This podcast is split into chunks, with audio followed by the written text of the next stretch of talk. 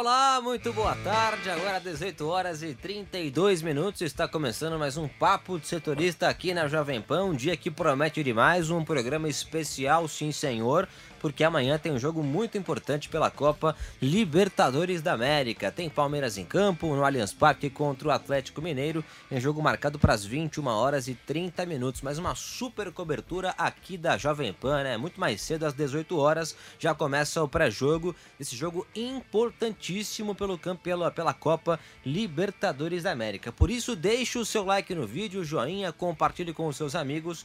Este é o Papo de Setorista e é tão importante, mas tão relevante hoje o programa, que os meus companheiros estão todos presencialmente hoje aqui, ó, tá todo mundo no estúdio, ó que beleza, ó que todo mundo sorridente, é isso aí. E digo mais, né, ao final do programa, senhores, tem uma bomba, de novo, por favor. Meu Deus. Ah. Tem uma informação relevante no Corinthians, Kaique Silva tem uma bomba no Corinthians, que ele vai trazer pra gente aqui nesse Papo de Setorista. Então fique ligado até o final do programa, tem informação muito importante no Corinthians, em mercado de transferências. É mercado de transferências, Kaique Silva cobre o Corinthians e vai trazer aqui uma bomba sobre o Corinthians, ainda nessa edição do Papo de Setorista. É isso, gente. Boa tarde, boa noite, enfim, pra você, Pedro Marques. Muito boa tarde, meu caro Rafael Tebas. Papo de Setorista antecedendo a grande partida da Copa Libertadores. Amanhã, confronto de brasileiros, né? Palmeiras e Atlético Mineiro. A cobertura do microfone de Jovem Pan amanhã desde cedo, né? Já no Jornal da Manhã, depois no Camisa 10 da Pan, aqui por volta do meio-dia. Também nos Jornais da Tarde, enfim, amanhã vai ser um dia só de Palmeiras e Atlético Mineiro, expectativa total, um jogo sem favoritos, vamos ver quando as duas equipes entrarem em campo, um jogo de 11 Já contra 11. Já começou no muro então, né? Começa o programa no muro, o jogo não tem favorito para o Pedro Marques, mesmo no Allianz Parque. Para vocês, boa tarde, boa noite, para você, Giovanni Chacon também. Oi, boa noite, meu caro Rafael Tebas, pessoal ligado. Tá um pouquinho mais pegada aqui. É, mas fim de semana é dureza. Tudo bom. Nossa senhora, eita. Gente, que beleza. E eu tô pegando, Nossa senhora. Não, peraí. Eu tô pegando o posto do Diogo Mesquita, que geralmente é ele. Mas hoje tá complicado. É, não, perdi um pouco a voz, é verdade. Ar-condicionado. Pega um pouquinho, mas eu acredito uma partida equilibrada entre Palmeiras e Atlético das duas partidas. Mas... acredito numa vitória do Palmeiras na primeira partida. Não vou ficar em cima do muro. Boa, isso que eu gosto. Vitória do Palmeiras em casa, vitória do Atlético fora e decisão por pênaltis. Tá, mas aí você voltou pro muro. Então eu quero te perguntar, quem que é o favorito? Olha, pelo futebol que vem sendo jogado atualmente no futebol brasileiro, o Atlético Mineiro, num geral, é favorito, mas para essa partida de amanhã, acho que dá Palmeiras. Tá certo, esse é o Giovanni Chacon, né, portanto não está no muro, já o Pedro Marques está no muro, enfim, é assim que funciona esse Papo de Setorista, tá tossindo o Chacon, que beleza, e você? Boa noite para você, vou falar boa noite, que já passamos das 18 horas, para mim é boa noite, Kaique Silva. Um abraço para você, Rafael Tebas. O senhor tem uma bomba hoje no programa, hein? Tenho? É. Tem uma bomba? Tem uma bomba, você falou, vai passar pra gente a bomba do Corinthians. É verdade, se o Tebas falou que eu tenho uma bomba, então eu tenho uma bomba. Um abraço pra você, Tebas, todos os ouvintes e internautas ligados nesse Papo de Setorista. Eu já começo dizendo o jogo de amanhã. O jogo de amanhã vai dar Palmeiras e a classificação vai dar Palmeiras, porque o Palmeiras se tornou um time cascudo na Libertadores. Eu dava um leve favoritismo pro São Paulo contra o time do Palmeiras. O Palmeiras foi lá e derrubou todo mundo. Quebrou a banca de apostas, todo mundo estava pensando que ia dar São Paulo. Palmeiras aprendeu a jogar Libertadores. Libertadores é muito mais necessidade de você saber jogar, aprender a jogar, do que de fato vir numa fase que é boa. Libertadores era tudo, é igual para igual. E apesar do Galo ter um time titular melhor, o Palmeiras tem um time que sabe mais jogar Libertadores. Há mais tempo vem disputando o campeonato, chegando nas cabeças em quase todos os anos. E esse time do Palmeiras se tornou cascudo. Palmeiras ganha no Allianz Parque, empata no Mineirão e se classifica para a final da Libertadores. Libertadores essa que terá o Flamengo como campeão em 2021. Então você já tá prevendo tudo, né? Você já passou aí o raio-x da competição, né? Não precisa nem mais ver a competição ou ouvir pela Jovem Pan, porque você já falou que o Flamengo é campeão, que o Palmeiras passa do Galo, enfim. Não, vale. Mas eu gostei. Vale a emoção, acompanhar até o fim para poder saber que eu estava certo no final de tudo. Tá certo. O cara quer só que provem a teoria dele. E você, Diogo Mesquita, boa noite para você, DM, sempre o ponderado aqui no Camisa... No no Camisa 10, no Papo de Setorista, sempre com opiniões, avaliações mais ponderadas, e é por isso que eu gosto de você, Júnior. Muito obrigado, muito boa noite para você, Rafael Tebas. A gente vai ter, eu espero, amanhã um jogaço entre Atlético Mineiro e Palmeiras, Palmeiras e Atlético Mineiro, as duas equipes com melhores campanhas nessa Copa Libertadores da América. E apesar de achar por conta da temporada, tanto no Campeonato Brasileiro quanto com o que vem fazendo nessa Copa Libertadores, a campanha do Atlético Mineiro é inegável. Tirou Boca Juniors, tirou River Plate. O favoritismo está para o lado do Atlético Mineiro pela bola que vem jogando, mas eu entro um pouco no que falou aí o Kaique, também tenho essa opinião. O Palmeiras é um time que vem com uma base formada há mais tempo, que vem jogando competições difíceis há mais tempo, e antes de formar essa base, inclusive nos anos de 2019, quando essa equipe estava sendo formada, Palmeiras acabou sofrendo justamente no mesmo problema que eu acho que amanhã o Atlético Mineiro vai sofrer. No começo, essas equipes derrapam um pouco nessas competições decisivas. Mas pra você, favorito a quem? Eu acho que o Atlético Mineiro, tradicionalmente, pelo que vem jogando, seria considerado favorito. Mas eu vejo pela experiência e pela rodagem que já tem esse elenco do Palmeiras em competições importantes, acho que isso, um jogo tão equilibrado, isso vai acabar pesando. Essa equipe do Palmeiras está mais preparada para situações decisivas, que é o que vai acontecer amanhã. Interessante, interessante então a avaliação do Diogo Mesquita. Eu coloco sinceramente o Atlético Mineiro um pouquinho à frente pelo momento, né? Futebol também é momento, não é apenas momento, mas é também momento. E hoje, que beleza, hein? Tem um negócio de luz aqui, mas eu acho que o Atlético Mineiro é um pouco o favorito na comparação com o Palmeiras, mas é um milímetro assim à frente. Tá jogando mais bola. Tá jogando mais bola, é por isso, mas mesmo assim vai ser muito equilibrado. O Lucas Gabriel manda, só tem clubista aqui. Aí o Daniel da Silva, perfeita a análise, parabéns. E o Pinguim manda mensagem. Quem é a análise de quem? Não sei, pode mandar mensagem de quem foi perfeita aí a análise. Daniel da Silva mandando a mensagem, e o Pinguim também mandou outra mensagem. É hoje o jogo? Não. O jogo está marcado para amanhã, essa terça-feira. O pré-jogo começa a partir das 18 horas aqui na Jovem Pan, direto do Allianz Parque, né? A equipe da Pan estará no palco do jogo. E depois, às 21h30, começa o jogo entre Palmeiras e Atlético Mineiro. Uma super cobertura, super terça-feira aqui na Jovem Pan, né? E aí tem aqui, ó, o Alan mandou mensagem, né? Qual é a bomba do Kaique? Então fique ligado. Você que está acompanhando o Papo do Setorista, Kaique, o assunto tá procurando. É Corinthians. O assunto é Corinthians, mas só no final tem uma bomba envolvendo o mercado de transferências no Esporte Clube Corinthians Paulista. Agora 18 horas e 40 minutos. É o seguinte, né? O Palmeiras terá força para encarar o Atlético Mineiro pelo momento atual, que o Galo está, enfim, passando o carro em cima de todo mundo. Terá força, Pedro Marques? Acredito que sim, meu caro Rafael Tebas. Força terá. Agora, para vencer o Atlético Mineiro, aí é outra coisa, né? Encarar de igual para igual, essa coisa toda, encarar tudo bem, mas ganhar aí já não sei. Eu acho que deve levar vantagem nessa primeira partida, nesse primeiro duelo, mas o Galo é favoritaço lá em Belo Horizonte com o torcedor, né, com o fator público. Aliás, o Palmeiras, dos 4 semifinalistas, é o único nesta Copa Libertadores que não vai poder contar com torcida, já que respeita a decisão das autoridades aqui de São Paulo. Foi uma decisão do próprio clube, então o Palmeiras será o único dos 4 que não vai poder contar com seu torcedor, com esse fator casa, estádio lotado e tal. Então o Atlético Mineiro tem um time, eu acho que mais agressivo do meio para frente. Você pega aí Nacho Fernández, Zarate, o Hulk, são atletas mais agressivos, atletas que chegam na área com força, são mais intensos, podemos colocar dessa forma. E o ataque do Palmeiras, a gente sabe como funciona. É um ataque de espaço, quando tem espaço para jogar.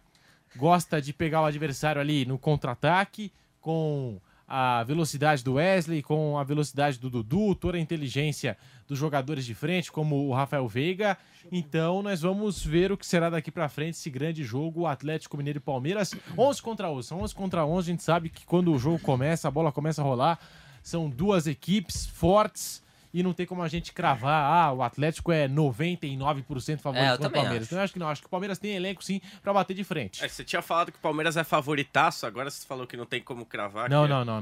É verdade, Atlético, você falou Atlético favoritaço. Eu falei Atlético favoritaço. O Atlético favoritaço. Favoritaço, mas eu falei que o Palmeiras tem condições de bater de frente. Tá, mas é um discurso dúbio, né? Eu não tô falando que o Atlético vai passar. Diferente, tô falando que o Atlético é favoritaço. Não, mas é um discurso dúbio, eu entendo, Pedro Marques, porque eu achava de fato o São Paulo favorito. Favoritos também mas caem. Eu disse aqui que o time do Palmeiras era time cascudo que tava aprendendo cada ano que passava, aprendendo a jogar Libertadores. Agora, depois os maiores Palmeiras... participantes de Libertadores exatamente. Não sabiam jogar? Não, exatamente aquilo que eu falei caiu por terra. O São Paulo era favorito pra mim e eu acabei me enganando. Porque o Palmeiras mostrou que de fato é um time cascudo, é um time chato. E pra bater o Palmeiras, principalmente em Libertadores, é muito difícil. E vale lembrar, viu, Rafael Tebas, que o Comitê de Operações do Equador aprovou hoje e o Barcelona de Guayaquil também terá torcida contra o Flamengo. Ou seja, dos 4 participantes da semifinal da Libertadores, só o Palmeiras não terá torcida no seu estádio. Aliás, o Abel Ferreira foi perguntado sobre a questão do favoritismo e ele disse que concorda com a imprensa, a torcida no geral. Ele disse que o Atlético Mineiro é de fato favorito. Então quer dizer que é um discurso dúbio também do Abel Ferreira? Não. Então quer dizer que o Atlético Mineiro, na visão dele, é favorito? Tá misturando alhos com bugalhos. A gente sabe como a palavra no Abel. A gente sabe como o técnico funciona e antes do jogo, esse sempre é um artifício a ser usado pra passar talvez a pressão, eu ia fazer tirar a pressão aí de seus jogadores. Acho que isso não vale como argumento, não é o que realmente pensa o Abel Ferreira. Se eu fosse o técnico do Bayern de Munique, baita time na mão. Mas tem que enfrentar o Basel. Acho que o Basel é o favorito. Não, pior. Tipo, Bayern, então, sei lá, o time da terceira divisão. Não, temos que respeitar muito o adversário, né? Temos que ir com cabeça fria, fazer o nosso melhor. Vai ser um confronto difícil. Tipo, foi 12-0 o jogo. Não, confronto difícil, foi complicado. Acho que o resultado foi um pouco mais elástico. Cabeça fria e coração quente, né, Pedro Marques? Eu vou então colocar meu favoritismo, então eu vou colocar para o Palmeiras. Eu vou dizer porque eu acho que o Palmeiras é favorito aí nessa partida, nesse jogo, para classificação, para falar a verdade. Eu acho que sim, no Campeonato Brasileiro, essa equipe do Atlético Mineiro é favorita, mas a gente está falando sobre um jogo de mata-mata, uma competição Copa Libertadores da América, da qual o Palmeiras é o atual campeão. E quando a equipe do Palmeiras se colocou em momento adverso, em um momento em que precisaria mostrar serviço nessa Copa Libertadores da América, na partida contra o São Paulo, conseguiu passar e fez aí uma das melhores partidas de toda a temporada, que mostra uma maturidade muito grande dessa equipe do Palmeiras, o que eu acho que esse time do Atlético Mineiro ainda não teve a oportunidade de mostrar, um time que vem se formando agora. Esse Palmeiras vem de anos mostrando uma certa regularidade e uma maturidade dentro de campo, que quando precisou ser apresentada contra o São Paulo, ela foi apresentada. Acho que o Atlético Mineiro, no campeonato de pontos corridos, é favorito. No Brasileiro, o Atlético Mineiro é muito favorito, mas na Copa Libertadores, acredito que a experiência desse time do Abel Ferreira vai falar mais alto. Não, eu vou discordar, e agora eu vou puxar um pouquinho mais aí da análise em cima do Atlético. Pra mim, o Atlético é o time que tá jogando o melhor futebol do Brasil nesse momento. Eu também acho. Na segunda colocação, assim, meio próximo, e não pela derrota pro Grêmio, né, é o Flamengo, né? São os dois times que melhor jogam futebol, melhor tratam a bola dentro do campo, né? Palmeiras, ele tem aí posições boas no Campeonato Brasileiro, mas ele não joga tão bem quanto essas duas equipes. E ano passado e tá jogava, certo, tá quando foi bem. Campeão da Libertadores, o Palmeiras tinha o melhor futebol do Brasil? Não, calma, só deixa eu chegar no ponto. Né? Diferente do ano passado, o Atlético fez investimentos muito mais fortes, né? Fez um investimento muito forte para essa temporada. O Hulk, Diego Costa, Nacho, Zarate, são 4 nomes que destoam do futebol brasileiro, tá? Estão acima do normal do futebol brasileiro. Então, na minha opinião, acredito que o Atlético tem mais time no total para essa temporada. Eu entendo quando fala que o processo do Palmeiras são de anos, mas assim, a gente vê times sendo formados para uma temporada, não acredito que seja o caso do Atlético, acho que vai render mais temporadas, mas já apresentando resultado na primeira temporada, né? E é isso que eu acredito que vai acontecer com o Atlético. Acho que o favorito é o Atlético. Acho que o fator casa pode interferir, né? Primeiro, no caso do Palmeiras. Não é um negócio novo, mas é um negócio que ainda faz a diferença. A questão do gramado sintético. Nem todo mundo está acostumado, né? A bola corre mais. O Palmeiras está mais adaptado. Tem no centro de treinamento tem campo com gramado sintético, né, Pedro? Tem. Pedro que acompanha o Palmeiras. Então, por isso, para essa primeira partida, o Palmeiras tem esse leve favoritismo. Num geral, para o Atlético, pelo conjunto da obra, né? E também vai ter a torcida a seu favor, é uma torcida apaixonada, que vai estar presente com uma capacidade reduzida lá no Mineirão. Mas o Atlético, ele chega para mim, uma final que deve ser Flamengo e Atlético. É a minha aposta. Posso estar errado, tá tudo, você pode ser Palmeiras e Barcelona. Pode ser, né? A gente tá palpitando e tentando analisar. Mas nesse momento eu vejo o Atlético com o melhor futebol do país. Pelo que vem apresentando no Brasileirão, pelo que vem apresentando na Libertadores e ainda tá vivo na Copa do Brasil. Acho que vai ser um confronto bem justo, né, de duas boas equipes, mas eu dou favoritismo pro Atlético. Olha só, menos de 20 minutos, viu, Kaique Silva? Menos de 20 minutos de programa e já mais de 1.300 pessoas com a gente nesse papo de setorista. E aqui, assim, opiniões divergentes, né? Muita opinião, muita informação também. E você sempre conversa com a gente, inclusive quando corneta. Olha só, o Euler Amaral tá cornetando a gente aqui, ó. Esses caras são loucos. Aonde o time do Palmeiras é mais experiente que o time do Galo? Pergunta aqui o Euler Amaral. O elenco do Palmeiras, ele joga junto há mais tempo, disputa Libertadores junto há mais tempo. É um então, time... mas o Atlético é tem jogador Diego experiente, Costa, por experiente. Hulk. Não, olha, Diego faz Costa, sentido que ele escreveu. Diego Costa, Hulk são jogadores experientes. Tebas. Mas o time do Palmeiras joga junto há mais tempo. Tem uma experiência há mais tempo de jogar junto. Isso, e vale lembrar que também, do outro lado, né, o Chacon falou do favoritismo do Flamengo, que eu concordo. Mas o Barcelona ganhou 2 reforços, né? Porque o Flamengo não vai ter Arrascaeta e Felipe Luiz, vão fazer uma falta enorme. O time do Flamengo, sem o Arrascaeta, é um outro time e ganha de volta também Barcelona a sua torcida no Barcelona de Guayaquil não pegaria 7º lugar no Brasileirão. Eu concordo então, com isso. Mas são reforços. Né? E o Flamengo reserva é mais time que o... será que não pega em 7º lugar? Não pega. Apenas ia sofrer pra ganhar da Chapecoense na Arena Condá. Apenas acrescentando gente. Aí, a gente estava fazendo, continuo achando, por tudo que eu falei, o favorito. Eu acho que isso daí, perdão, eu tô te cortando. Indignado. Eu fiquei indignado. Peço perdão ao Diogo Mesquita, que eu fiquei indignado e já continuo. Pode continuar, Diogo Mesquita. Não, perdão. Apenas lembrando também que acho que fazendo a análise do Atlético Mineiro, vale falar e destacar bastante, que eu acho que vai ser importantíssimo nesse duelo, o Cuca, o treinador do Atlético Mineiro, tem feito um trabalho excelente, subiu muito no meu conceito desde que entrou nessa equipe do Atlético Mineiro. Não via ele antes um nome mais indicado para trabalhar com esse time cheio de craques, mas mordi minha língua. Cuca vem se mostrando uma excelente escolha, tem feito, inclusive, as mudanças em momentos ideais, assim, ele tem trabalhado muito bem e trocado bem essa equipe do Atlético Mineiro, e acho que isso vai ser fundamental e pode ser um diferencial a favor do Atlético Mineiro nessa disputa, o treinador Cuca. Ó, Pedro Marques. O que o Diogo tem saudade do Cuca, eu senti nas palavras. Vou falar uma coisa. Deve ter tatuado o rosto do Cuca na batata da perna do Diogo Mesquita. Eu entendo, querido, fez um trabalho assim, tirou leite pedra do Santos. Eu vou te falar, com esse time do Atlético, o Diogo Mesquita vendado, ele comanda o time do Atlético. O Diogo Mesquita vendado. Ah, não, peraí. Você vai falar que o Cuca não tem papel nenhum nesse momento do Atlético. Se o Cuca fizer o seguinte, se ele sair do Atlético na próxima temporada e me deixar de treinador... É o que falavam Atlético, do Flamengo quando saiu Atlético, Jesus, o que o Flamengo Atlético, fez? Verdade. Presta atenção, Atlético.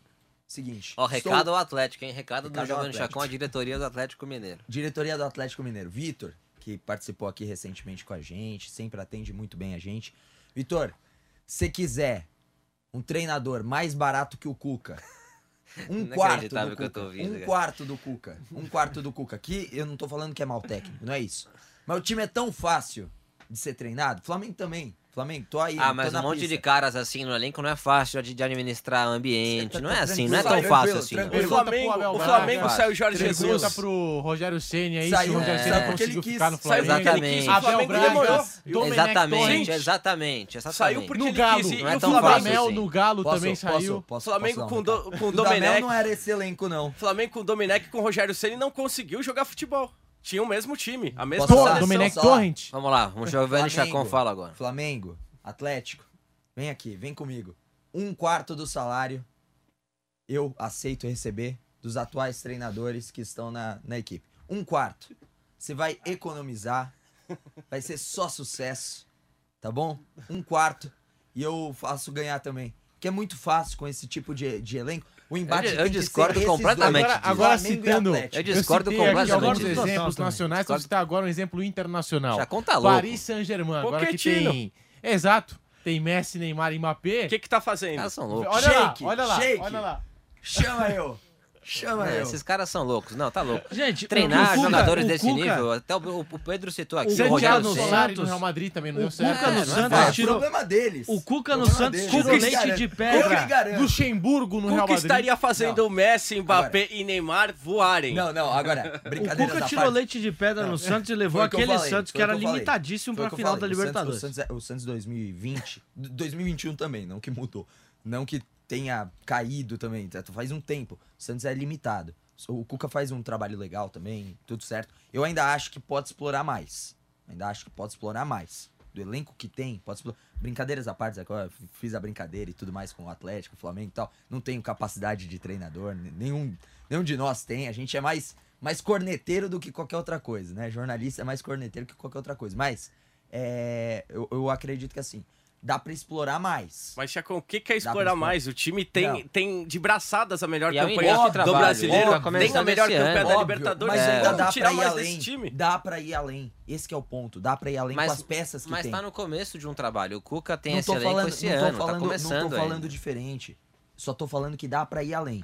Então eu espero que o Cuca consiga extrair ainda mais do Diego Costa, do Hulk, que são caras assim... totalmente acima da média. Uma coisa assim, a média tá aqui, os caras extrapolaram 2 vezes a média. Entendeu? Eles estão muito acima. Muito acima. Bom, então deixa a sua mensagem. Deixa a sua mensagem aqui no nosso Papo do Setorista, no chat. Pode cornetar, pode elogiar. Você viu que aqui tem várias opiniões diferentes, né? O assunto, claro, que é Palmeiras e Atlético Mineiro. Amanhã, às 18 horas, tem o pré-jogo, cobertura especial da Jovem Pan, às 18 horas. Depois, às 21h30, rola a bola e você vai acompanhar aqui na Jovem Pan. O Éder Andrade, nosso ouvinte internauta, manda uma mensagem aqui que eu concordo 100%. Até bato palmas pro Éder Andrade. Favoritismo é do Galo, mas isso não quer dizer que o Palmeiras já está eliminado. Eu penso exatamente assim. Eu acho que o Galo é favorito. O Galo é favorito. E eu discordo desse negócio do Chacon que é fácil treinar o Galo. É difícil, tem vários times que tem vários jogadores estrelas. Eu acabei de falar isso. Eu falei que o Galo é favorito, mas não podemos descartar o Palmeiras. Quero levantar um tema com o Pedro Marques. Falei isso agora e fui detonado pelo senhor. Não, senhor. Eu tô aqui, se eu errei, acabei de falar isso. É o seguinte, quero levantar um tema para vocês. Pedro Marques, Kaique Silva, Diogo Mesquita, Giovanni Chacon e você, ouvinte internauta. Impressionante. O Palmeiras está sendo, na minha avaliação, prejudicado nessa Copa Libertadores da América. Porque, se eu não estou equivocado, o Flamengo terá torcida, o Atlético Mineiro terá torcida e até mesmo o Barcelona terá torcida. Mas opção do Palmeiras? Exato. Então não tá sendo mas o Palmeiras do ponto de vista poderia ter levado o jogo para Brasília, por exemplo, para outra localidade. Palmeiras, né, gente? Exato. Mas peraí. Não, mas aí não é a culpa do Palmeiras. Mas aí o Palmeiras... E tem também o fato que o Palmeiras não tá forçando a barra para a volta do Palmeiras. A casa do Palmeiras é o Allianz Parque, não é uma Garrincha, é o Allianz Parque. Mas o Palmeiras não quis. E eu sou a favor da torcida no estádio, desde que com as 2 doses, eu sou a favor. Apresenta a carta. Está mantendo aquilo, o Palmeiras está dentro daquilo que o Palmeiras contra tudo e contra todos agora. Essa é a verdade. Pelo amor de Deus. Entra em campo lema, o discurso do Abel Ferreira. É muito... Mas isso vai pro vestiário. Mas isso vai pro vestiário, de fato. Ai, meu Deus, mas gente, a postura do Palmeiras, na minha opinião, é mais correta e mais ética do que a postura da diretoria do Flamengo, por exemplo. Que tá fazendo de tudo pra ir forçando, passando e achando que é mais do que todo mundo, e achando que disputa o Campeonato Brasileiro. Achando que disputa o Campeonato Brasileiro sozinho, que é o único time do Brasil. E coloco também a diretoria eu coloco a diretoria do Atlético também, que falou que vai respeitar os 19 clubes, a não ser que o Flamengo tenha público. Então, já que o Flamengo pode colocar público no Maracanã, então o Atlético é contra a decisão também dos outros clubes, dos 18 clubes, no caso, né? Então, assim, eu acho que a gente tem que rever essas condições. Se um pode e os outros não podem, então acho que ninguém poderia ter público, né? e... É esse meu ponto. É igualdade. Né? É esse meu ponto, entendeu? Não, eu concordo. É igualdade, eu concordo, isso. Mas aí só isso. A Libertadores, ela liberou, né, o público. A Conmebol liberou, de fato. E aí agora, o Palmeiras optou por isso. Beleza, é uma opção do Palmeiras, acabou. É porque pronto, também cada time tem que seguir a legislação do seu próprio estado, né? Estado. Que São Paulo continua não permitindo, por isso o Palmeiras não quis forçar a pedir uma liminar, como outros clubes acabaram também conseguindo. Então, mas poderia fazer isso? Poderia. Então, na Libertadores, tudo bem, na Libertadores eu não questiono o Flamengo. O meu questionamento ao brasileiro é você assinar um acordo, você chegar a um acordo que você vai disputar o campeonato sem torcida, você faz um acordo e aí na hora que lhe convém você desfaz esse acordo e tá nem aí para os outros 19. Concordo com esse ponto, mas qual que é a diferença de ter público na Libertadores e não ter no Brasileiro? Não, tudo bem, mas o que é coerente no futebol depois da pandemia? Não tem nada de coerência. Não, tudo bem. Mas o Flamengo é mais incoerente do que os demais. Eu ainda busco coerência, mas... Ó, olha só, o Lucas Gabriel manda mensagem aqui, ó.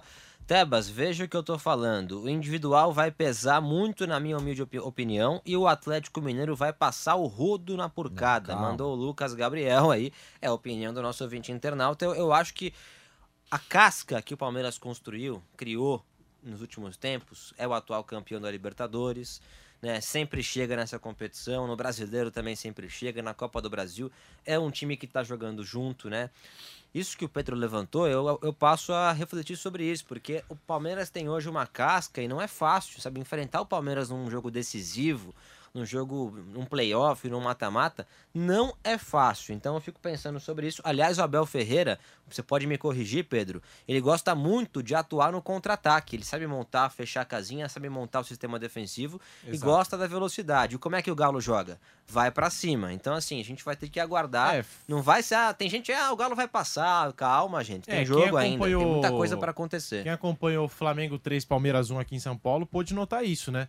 O Flamengo marcou em cima a equipe do Palmeiras no começo do jogo, tentou pressionar lá na frente, um time todo disposto ao campo de ataque, como a gente conhece bem a equipe do Flamengo, e o Palmeiras nos contra-ataques fez 1-0, depois acabou levando a virada, porque justamente acabou o fôlego do Flamengo, a gente sabe como é difícil marcar em cima os 90 minutos, né? Fazer aquela marcação-pressão, é complicado. Então o Flamengo deu aquela recuada na marcação. No que recuou a marcação, o Palmeiras não conseguiu mais atacar. Investiu em bola parada, investiu em cruzamento, chuveirinhos. Então o Palmeiras é um time que gosta de ter espaços, gosta de jogar no erro do adversário, no contra-ataque. Vamos ver agora, porque contra o São Paulo, a gente também falou isso aqui no Papo de Setorista, e a gente não esperava aquela arrancada do Zé Rafael pra cima do Daniel Alves. O Palmeiras é muito bom no contra-ataque. É muito bom. O Abel Ferreira arma muito bem esse tipo de jogo. Eu acho que o Palmeiras tem chances muito boas amanhã. Não, mas eu digo que assim, contra o São Paulo, por exemplo, a gente esperava um time que ia entrar no contra-ataque e partiu pra cima do São Paulo já nos primeiros minutos. Desde o início teve a bola. Foi pra cima. Então o Abel é um enxadrista, né? Um cara que gosta de... É um enxadrista? É, um cara que gosta bastante ali de mexer nas peças, nas estratégias. Você acha que ele chega em casa, aí ele prepara a roupa de frente pro espelho e tal, fica ali, Abel Ferreira, enxadrista. Você acha isso, ô Pedro Marques? Enfim, continuamos 19 horas em ponto agora. Brasileiro. Não, mas contra a Chapecoense agora, por exemplo, durante o jogo ele inverteu a posição dos zagueiros, né? O Luan foi para um lado, Gustavo Gomes por outro, lados que eles não costumam atuar, né? Porque um joga pelo lado direito, outro joga pelo lado esquerdo, né? Ele fez essa inversão de lado dos zagueiros, deu certo. Na coletiva de imprensa ele falou: sou maluco. Posso parecer um idiota às vezes, mas eu sei muito bem o que eu quero. Olha só, eu só digo uma coisa: se tiver amanhã camisa de Nossa Senhora e calça roxa, acabou pro Palmeiras. Quem costuma usar isso é o Cuca, né? O Diogo ama o Cuca de um jeito assim que... Qual seria o técnico que você contrataria pro seu time? O Cuca tem uma versatilidade que, olha, é inacreditável. O Cuca, ele se redescobre. Isso porque ele não acreditava no Cuca quando o Cuca chegou na Atlético. O Cuca já foi o técnico do time dele. Já mesmo. Meu time é o jornalista. Jornalismo e futebol. Ó, gente, é o seguinte, mande a sua mensagem aqui no vídeo, no Papo de Setorista. Todos, então tá, compartilhe com os seus amigos, né? Temos ainda mais meia hora de programa. Hoje o assunto é Palmeiras, é Galo. Amanhã às 18 horas começa o pré-jogo, uma super cobertura aqui na Jovem Pan, lá no Allianz Parque.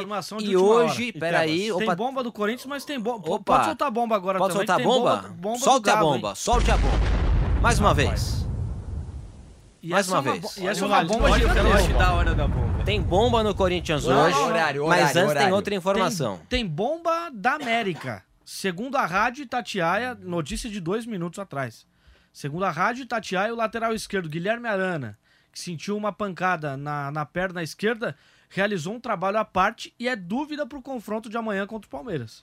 O Arana é um jogador que faz muita falta na lateral esquerda. Aí é um negócio que, na minha opinião, pode complicar pro Galo, porque o Arana hoje é um dos melhores jogadores do futebol brasileiro. Inclusive, o Arana ia completar uma marca importante, né? O Pedro 200 até, jogos 200 como jogos jogador profissional. No estádio, inclusive, que ele fez o primeiro gol da carreira. Muita gente chama, inclusive, o Allianz Parque de Aranaz Parque, né? Porque ele fez 2 gols pelo Corinthians muita gente. O torcedor do Corinthians chama de Aranaz Parque. E a torcida do Corinthians é muita gente. É mais de 30 milhões. É um bando de loucos. Vocês estão de brincadeira de falar que não é muita gente. Torcida do Corinthians não é muita gente? Quem é muita gente? Isso é verdade. Kaique Silva tem razão. Se a torcida do Corinthians não for muita gente, e todos os torcedores do Corinthians que eu conheço chamam o Allianz Parque de Aranaz Parque. Então vou repetir aqui, porque daqui a pouquinho, no final do programa, tem a bomba envolvendo os galácticos do Corinthians. A bomba das bombas sobre os galácticos do Corinthians. Daqui a pouquinho, aqui no Papo do Setorista, tem bomba do Kaique Silva. Fique ligado. Se você conhece algum corintiano, algum fanático corintiano, chame para o Papo do Setorista, porque tem informação importante envolvendo o Timão. Pedro Marques. Lembrando que tem jogadores que podem explorar esse lado aí do Guilherme Arana na velocidade, seja o Wesley, seja Dudu, enfim, o Abel Ferreira pode explorar esse setor da defesa do Atlético Mineiro. Eu queria ressaltar aqui, Rafael Tebas, que antes do jogo contra o São Paulo pela Copa Libertadores, o Palmeiras teve 2 semanas livres para poder trabalhar, descansar na academia de futebol, algo que também teve nessa data FIFA, nos 3 jogos das eliminatórias, mas, assim, naquela ocasião, o Abel Ferreira foi preparando o time, teve 2 semanas livres com jogos pelo Campeonato Brasileiro nos finais de semana. Inclusive, eu acho que ele empatou com o São Paulo 0 a 0, jogando muito mal, e depois perdeu pro Fortaleza por 3 a 2. Só que ele falou assim, ó, nas atividades, no dia a dia, como o próximo jogo não era o São Paulo, a rapaziada ficou treinando ali na academia de futebol, a gente foi colocando ali as atividades para todo mundo fazer, só que o que eles não sabiam é que a gente já estava treinando pro jogo contra o São Paulo. Os jogadores achavam que a gente estava treinando pro jogo contra o Fortaleza, contra o São Paulo, ou contra o Fluminense pelo Campeonato Brasileiro, mas não, a gente já estava estudando o São Paulo. E mesmo sem os jogadores terem essa consciência, terem essa noção, ele foi preparando o time nessas 2 semanas. Agora, na data FIFA, mais 2 semanas para o Palmeiras.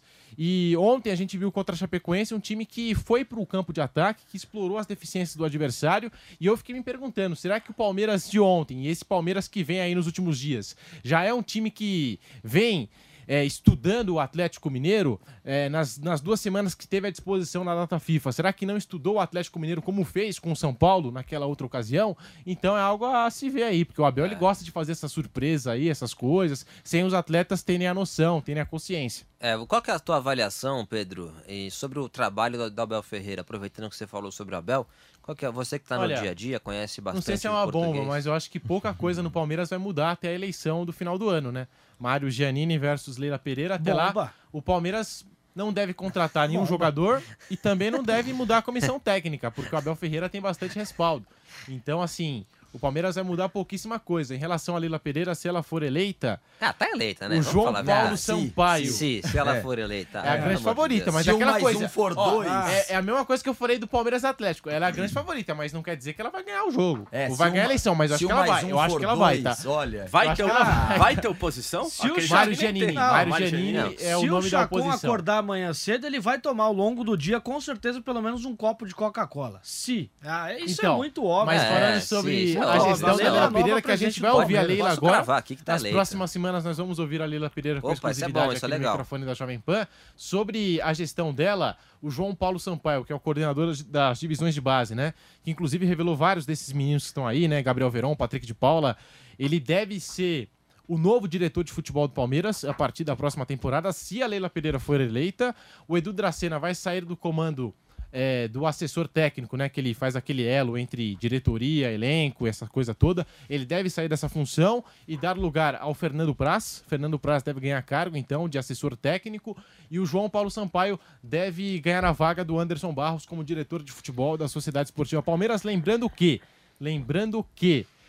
a Leila Pereira, enfim, a sua gestão, pessoas que trabalham ali no entorno da patrocinadora conselheira do Palmeiras, trabalhavam com a ideia de trazer o nome do Bragantino, o Thiago Escuro. Só que dificilmente o Thiago Escuro vai sair de lá. É um projeto muito longo que ele aceitou fazer por lá, não vai sair, né? Então o nome no Palmeiras agora é João Paulo Sampaio, que é o atual diretor das divisões de base da Sociedade Esportiva Palmeiras. Olha, é o seguinte, eu queria te perguntar um negócio, Kaique Silva. Com o WhatsApp ou não? É. Porque o Anderson Barros negocia só pelo SMS, não tem WhatsApp. Sabia dessa? Ah, SMS. É um cara antigo, Cara, no máximo o SMS hoje é utilizar, você contratar pacote de internet adicional. Lembrando do fax. Mas tem que respeitar. Olha só, é o seguinte... Respeito, um cara do bem. Pergunto ao Kaique Silva e pergunto ao Giovanni Chacon. Vocês dois perceberam aqui, né? Quando a gente cita o Cuca, os olhos do Diogo Mesquita brilham. Sim. Não dá nem pra conversar com ele, que aí ele sai do lugar. Ficam marejados. E quando a gente fala de Abel Ferreira, os olhos do Pedro Marques também brilham. Sim. Não dá pra conversar sobre Abel Ferreira. Parece também o meu quando fala do Silvinho. É verdade? É verdade. Não, mas é um negócio... E amanhã os dois técnicos estarão ali comandando as suas equipes. Jogo importante aqui na Jovem Pan. Palmeiras e Atlético. Seus olhos também brilham, né? Quando aparece Carlitos. Ah, brilham. É que o Pedro não fala. Eu tenho um álbum da Champions League. Sabe álbum de figurinha? Sei. Colecionei pra caramba, né? Aí no álbum da Champions League de 2007, tem lá a página do Sporting. E tem lá a figurinha de um lateral chamado Abel. Aí o Pedro falou assim, eu vou te pagar o meu salário inteiro desse mês, me dá esse álbum e tal. Falei, não, pô, eu gosto dele e tal. Não... Então ele é fanático. Dá pra negociar, desse jeito. Inclusive, o Abel foi capa de uma revista e eu presenciei Pedro Marques, deixou a redação ao longo do expediente e foi comprar a revista no dia que foi lançada a revista com a capa do Abel. Só fazendo meu papel como setorista, Pedro, né? Fez campanha pro Abel criar uma conta no OnlyFans, né? Gente, vamos continuar com o programa aqui. Vamos continuar, agora são 19 horas e 9 minutos, né? O Doraemon manda mensagem aqui, ó. Boa noite, galera da Jovem Pan. Abraços do Japão. Olha que legal. Muito bom. Mande a sua mensagem aqui através do nosso chat. Eu vou ler ao longo desse papo de setorista. Já mais de 1.500 pessoas. É que o Abel Ferreira ganhou a minha confiança, entendeu? Mas assim, entendi. Isso não quer dizer que ele seja assim, inquestionável, que a gente não possa criticar o Abel Ferreira. Já critiquei ele várias vezes aqui na Jovem Pan. Enfim, eu não me lembro, mas deve ter criticado. Sobre o Cuca, Tebas, eu sim realmente virei um fã dele, que me impressiona a capacidade de se reinventar do Cuca. Ele consegue se atualizar. Em determinado momento, eu lembro que quando ele fez uma boa campanha na primeira passagem do Palmeiras, ele tinha aquela visão de um técnico retranqueiro, muito defensivo, e que no Santos, por uma necessidade, foi o trabalho que ele acabou reproduzindo e deu bastante certo também. E agora a gente vê no Atlético Mineiro que não é bem assim. Ele, com peças diferentes, consegue também promover um outro tipo de futebol, um futebol mais bonito, mais bem jogado e mais pra frente. É um treinador que é da velha guarda, mas mostra que também tem capacidade de se reinventar. E dá uma olhada só nos números do Atlético Mineiro nesta temporada, né? 51 jogos, 36 vitórias, 9 empates, 6 derrotas, 88 gols marcados em 51 jogos e apenas 28 sofridos. Sobre o Atlético Mineiro, o plantel que é bem experiente, jogadores rodados, Diego Costa, Hulk, esses dois já afirmaram em outros momentos da carreira, essa coisa toda, que torciam para o Palmeiras. Inclusive, o Hulk esteve próximo de vestir a camisa alviverde. E por que eles foram parar no Atlético Mineiro? Graças ao trabalho também. Mas jogador gosta de dinheiro. Também. É verdade. Esquece graças ao trabalho do financeiro do Atlético. Esquece o projeto. Os caras querem grana. Também é o Alexandre Matos, que tem uma relação próxima com os dois. E enquanto ele era diretor do Palmeiras, eu sei, ele já tinha iniciado contatos com o Diego Costa e com o Hulk. Sobre, sabe, futuramente, se pintar... Jogador quer grana, jogador quer dinheiro. Por que o Hulk foi jogar na China? Porque ele tem carinho pelo time chinês? Não, porque ele falou, nossa, eu adoro a cultura chinesa. É um país que eu sempre quis morar. A culinária chinesa. Nossa, enfim, o Israel manda... Olha só, o Israel Ferreira aqui. A pergunta que deveria ser... Tá cornetando a produção. A pergunta que deveria ser feita é ao contrário. O Atlético terá forças para encarar o Palmeiras? Essa é a pergunta. O Palmeiras é o atual campeão. Porque o Palmeiras é o atual campeão. A gente tem que respeitar. O Palmeiras é o atual campeão, então tá bravo com a nossa produção. E o Paulo Henrique Marques mandou aqui. Eu sou atleticano, mas vou ser realista. O Galo não vai classificar contra o Palmeiras porque está todo desfalcado. Eu não tenho essa informação. Esse cara não é atleticano, não. Eu não tenho a informação. É o Guilherme Arana só, mas vai fazer uma falta. Se esse cara é atleticano, eu sou... Exatamente. Sei lá, não vou falar. Enfim, mande a sua mensagem, seja membro do nosso canal, Jovem Pan Esportes, aqui no YouTube, e mande a sua dúvida para algum setorista, alguma pergunta, um superchat, caso queira saber sobre a bomba que envolve o Corinthians, mercado de transferências, mande o seu superchat ao Kaique Silva, ou qualquer outra mensagem aos nossos setoristas aqui da Jovem Pan, né? Gente, é o seguinte, eu quero pautar ainda, né, um assunto interessante relativo ao Palmeiras, né? Que é o atacante Dudu, né? O atacante Dudu com o técnico Abel Ferreira para enfrentar o Atlético Mineiro amanhã. Eu vou começar com o Pedro, porque ele cobre justamente o Palmeiras. Como Vamos é que lá. Tá o Dudu para esse jogo? Vai começar jogando, não vai, né? O Abel Ferreira vai escalar um time mais pro contra-ataque, vai ficar esperando o Galo, vai para cima porque vai jogar no Allianz Parque. Qual vai ser o comportamento do Palmeiras em campo amanhã, com o Dudu em campo ou não? Olha, eu acho que essa é a grande pergunta, né? E até a gente estava tentando desvendar isso no começo do programa, se o Palmeiras vai ser o time que vai explorar o contra-ataque ou vai ser o time que, por exemplo, começou o jogo contra o São Paulo na Copa Libertadores, naqueles 3-0, indo para cima, né? O Abel Ferreira gosta de surpreender. Eu tenho aqui uma provável escalação do Palmeiras. Deve entrar em campo com Everton no gol, Marcos Rocha, a dupla de zaga, Gustavo Gomes, Luan e Joaquim Piquerez. No meio de campo, Danilo e Zé Rafael. Um pouco mais à frente, aí pelos lados, né? O Abel Ferreira tem jogado com dois meias, né? Dudu e Rafael Veiga. E na frente, Wesley e Rony. Esse deve ser o time do Palmeiras, provável Palmeiras para enfrentar o Atlético Mineiro. Luiz Adriano acabou com uma seca de 3 meses sem marcar. Ainda assim, o Luiz Adriano deve ficar fora no banco de reservas e o Abel Ferreira deve manter essa escalação dos últimos jogos. Vamos acompanhar amanhã o Palmeiras às 21h30. É importante a gente ver essa condição do Dudu, que é um atleta que decidiu a parada contra o São Paulo, é um jogador que tem casca mesmo. Teve uma época no Palmeiras, em 2018, até você cobriu o clube, né, Tebas, nessa época, em que o lema era, toca no Dudu que o Dudu vai resolver. Era uma defesa muito bem armada. É mais ou menos como toca no Caleri, que agora, mais ou menos assim. Exato, 2018 com o Felipão. É, olha só, o Marcelo Godoy, Chacon, de qual escola de samba é essa a sua camisa? É Unidos da minha... Deixa eu deixar quieto aqui. Que isso, aqui. Não, que isso. Tô olhando aqui o comentário. Corta o microfone do Chacon. Não vou deixar desrespeitar o nosso ouvinte internauta, não. Unidos da minha avó. Não, pode cortar por 30 segundos o microfone do Chacon, porque eu não aceito que desrespeitem os nossos ouvintes. Eu vou apoiar o ouvinte, porque é bem feia essa camiseta mesmo, Chacon. Você é o inimigo da moda. Um abraço, inclusive, ao nosso ouvinte que mandou esse questionamento, Marcelo Godoy, forte abraço pra você.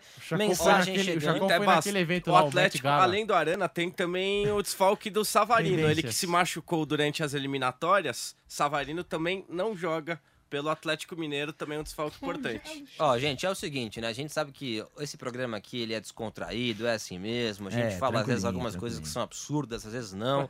E de propósito, às vezes. Você pode concordar ou discordar, mandar a sua mensagem, é assim mesmo. Mas também tem coisa séria. Daqui a pouquinho, o Kaique Silva vai revelar a bomba que pode impactar o futuro do Corinthians. De novo a bomba, por favor, produção. Aí, ó. Vocês não lêem aqui, né? Daqui a pouquinho tem bomba Felipe no Cardoso de Souza, camisa estilosa. Chupa, Tebas, não sei não, quem mas eu não falou. Falei nada, foi o nosso ouvinte que mandou. É, foi o Diogo, perdão, Diogo. Eu não falei nada. O outro aí, quem que é? Qual que é o nome Marcelo do... Marcelo Godoy. Do Paspalho, Marcelo Godoy. O Brian manda aqui, a camisa do Chacon é bem feia, combina com ele, zoeira, abraço. Tem nada aqui. Ué, não, mandou. Ele é membro do canal ainda. Aliás, parabéns aos membros do nosso canal. Não, é isso aí. Então beleza, parabéns. Ele sim, só porque ele paga. Boa. O resto eu não tô nem aí.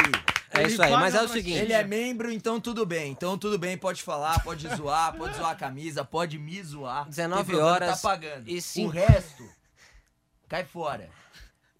E 19 horas e 16 minutos.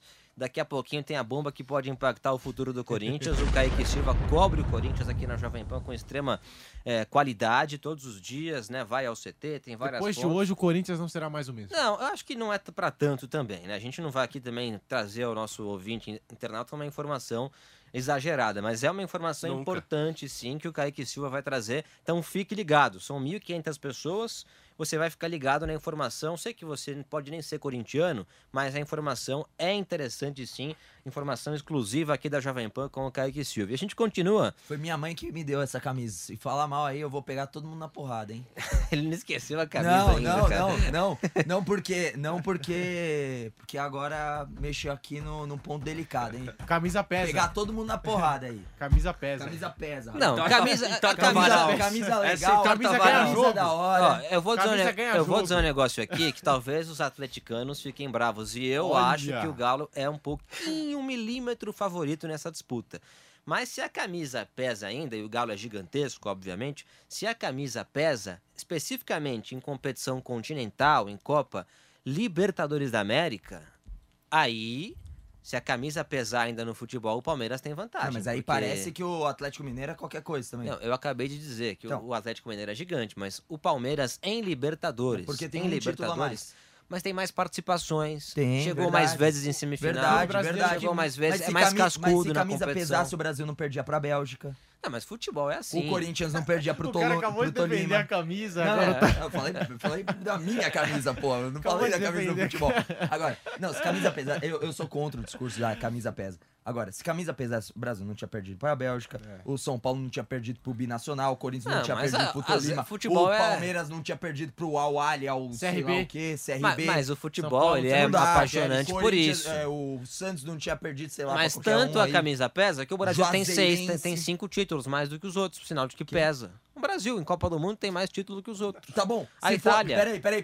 De novo. Os caras estão focando na camisa do Chacon. De novo. Não, se camisa pesasse, só o Uruguai tinha sido campeão do mundo. Não, por quê? Porque ele foi o primeiro. Não, mas na segunda Copa ele já era o favorito. Mas não é que... não é assim. Isso aí lógica. Essa lógica não faz o menor sentido. O que faz sentido é... camisa pesa. Então tá bom. Então dá um título logo pra quem tem mais. Não, mas ninguém disse aqui que porque o time tem tradição pode montar um time horroroso que só com a camisa vai ganhar. Camisa pesa, sabe o que é? Não é isso. É discurso de quem não sabe discutir futebol. Ô louco. Aí acho que não. Camisa pesa é discurso de quem não sabe discutir futebol. Eu discordo. E aliás, mande a sua mensagem aqui no nosso chat se você acha que camisa no futebol pesa ou não. É óbvio, na minha opinião, Pedro Marques, acho que não pesa. Diogo Mesquita. Óbvio que a camisa não resolve mais as coisas. Se você montar um time meia boca, você pode colocar o Barcelona, a gente tá vendo isso agora. Você pode pegar um time muito bom, com uma tradição enorme, colocar um monte de caras ruins jogando, não vai dar certo. Agora, nós já vimos também times medianos com camisas tradicionais chegarem muito mais longe do que a gente imaginava. E aí pode ser o fator camisa, estádio cheio, aquela atmosfera que os clubes grandes conseguem proporcionar. Então, pra mim, pesa sim. Os times de camisa pesada geralmente são os times que têm uma massa muito grande, leva muita gente pro estádio. Eu não acredito que a camisa pese dentro de campo. Eu sou a favor daquilo que o Pedro Marques estava dizendo e o Chacon também disse. Mas eu acredito que a torcida seja um favor, que ela muda o jogo. O Corinthians, inclusive, tem o pior aproveitamento em casa.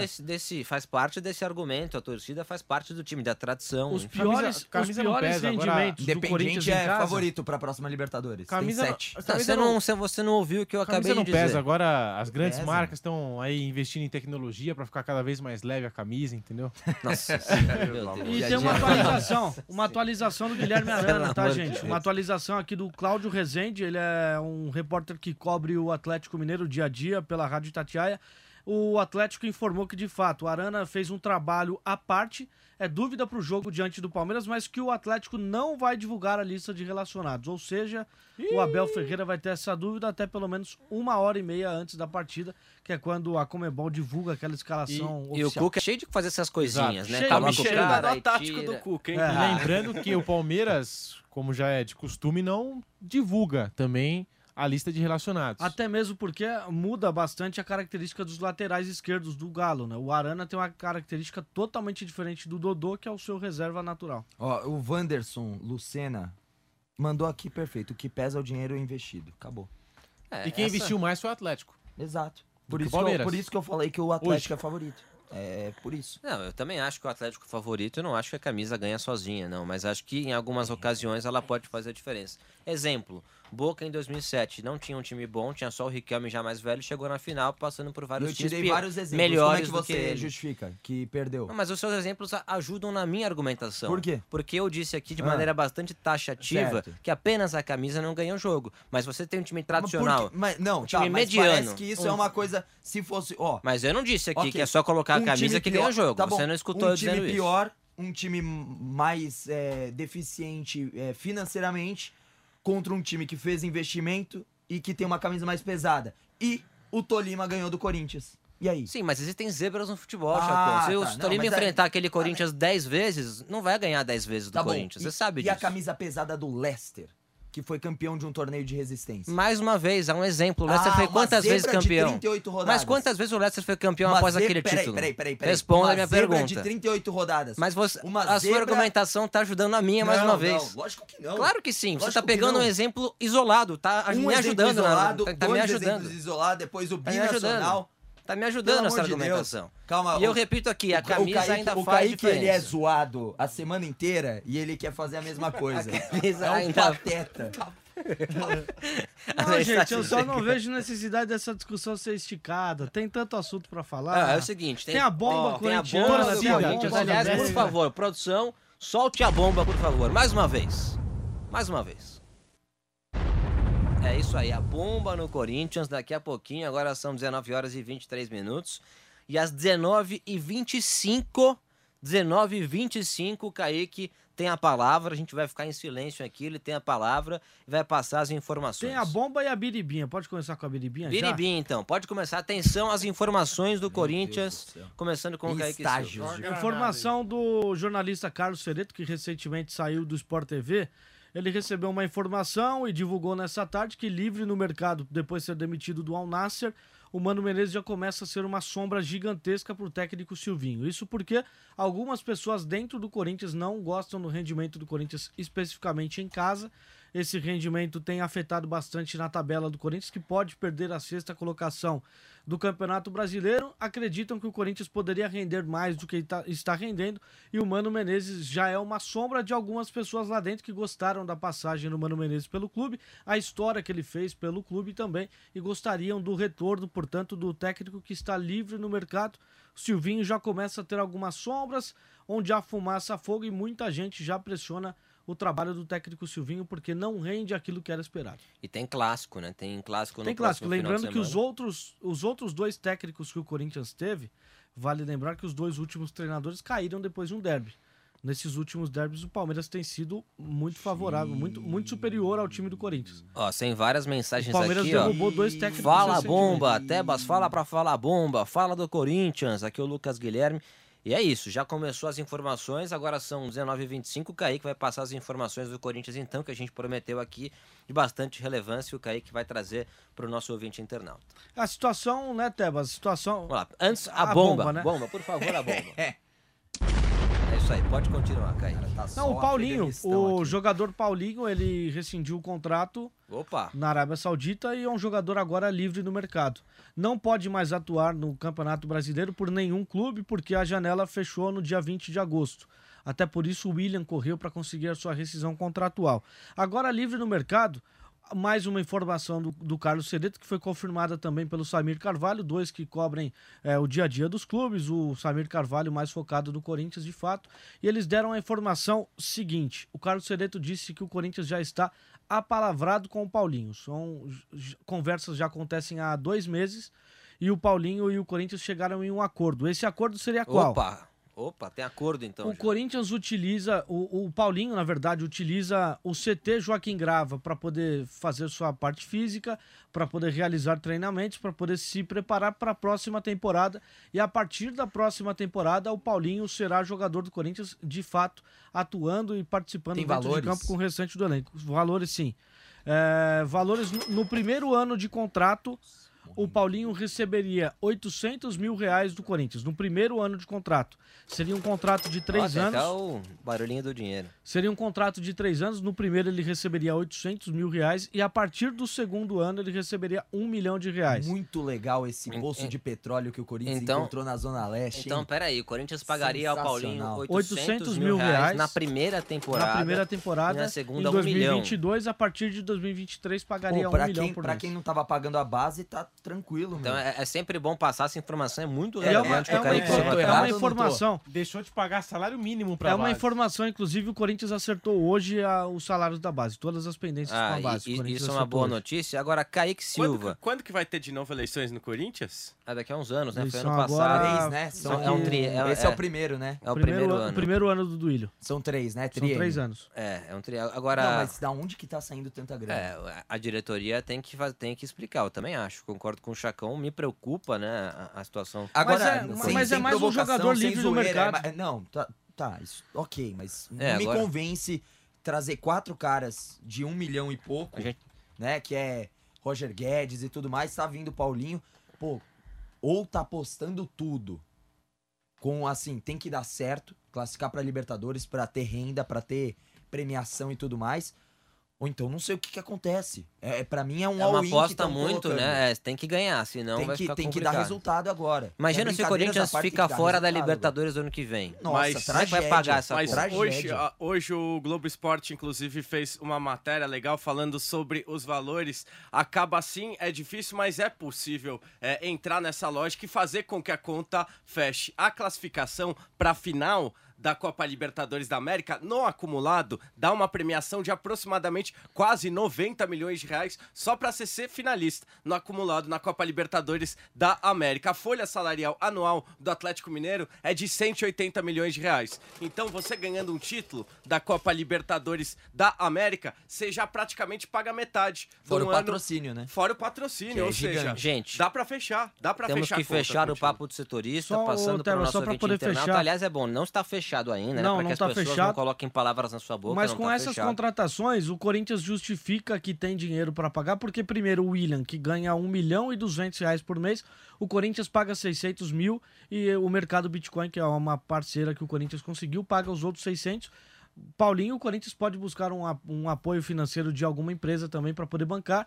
E a informação dentro do clube é que a folha salarial é 25% menor do que a folha salarial do ano passado, quando o Corinthians tinha muitos jogadores, mas muitos jogadores que não eram utilizados dentro de campo. Se essa informação estiver correta, ótimo, né? Eu espero que seja isso mesmo. Mas é isso, estamos fechando o papo do setorista. Para finalizar, eu peço que vocês sejam muito sucintos, porque nós já ultrapassamos o horário, apenas com o placar do jogo de amanhã no palpitômetro que a gente tem aqui no papo do setorista. Pedro? Palmeiras 1x0. Palmeiras 1x0, Chaconzitos? Eu ia falar a mesma coisa, então eu vou mudar só pra ser diferente. 2x1. 2x1 Palmeiras. 2x1 Palmeiras. Kaique Silva. 2x1 Palmeiras, Veiga, Dudu e Hulk. Diogo Mesquita. 2x1 Atlético Mineiro. Boa. 1x0 Atlético Mineiro, vai ser jogo duro, enfim, você vai acompanhar aqui na Jovem Pan. Valeu, gente, amanhã às 18 horas o pré-jogo, super cobertura, e às 21h30 começa o jogo, você vai acompanhar aqui na Jovem Pan. E sempre às segundas-feiras, às 18h30, tem o Papo do Setorista. Valeu, um forte abraço e volte na próxima semana.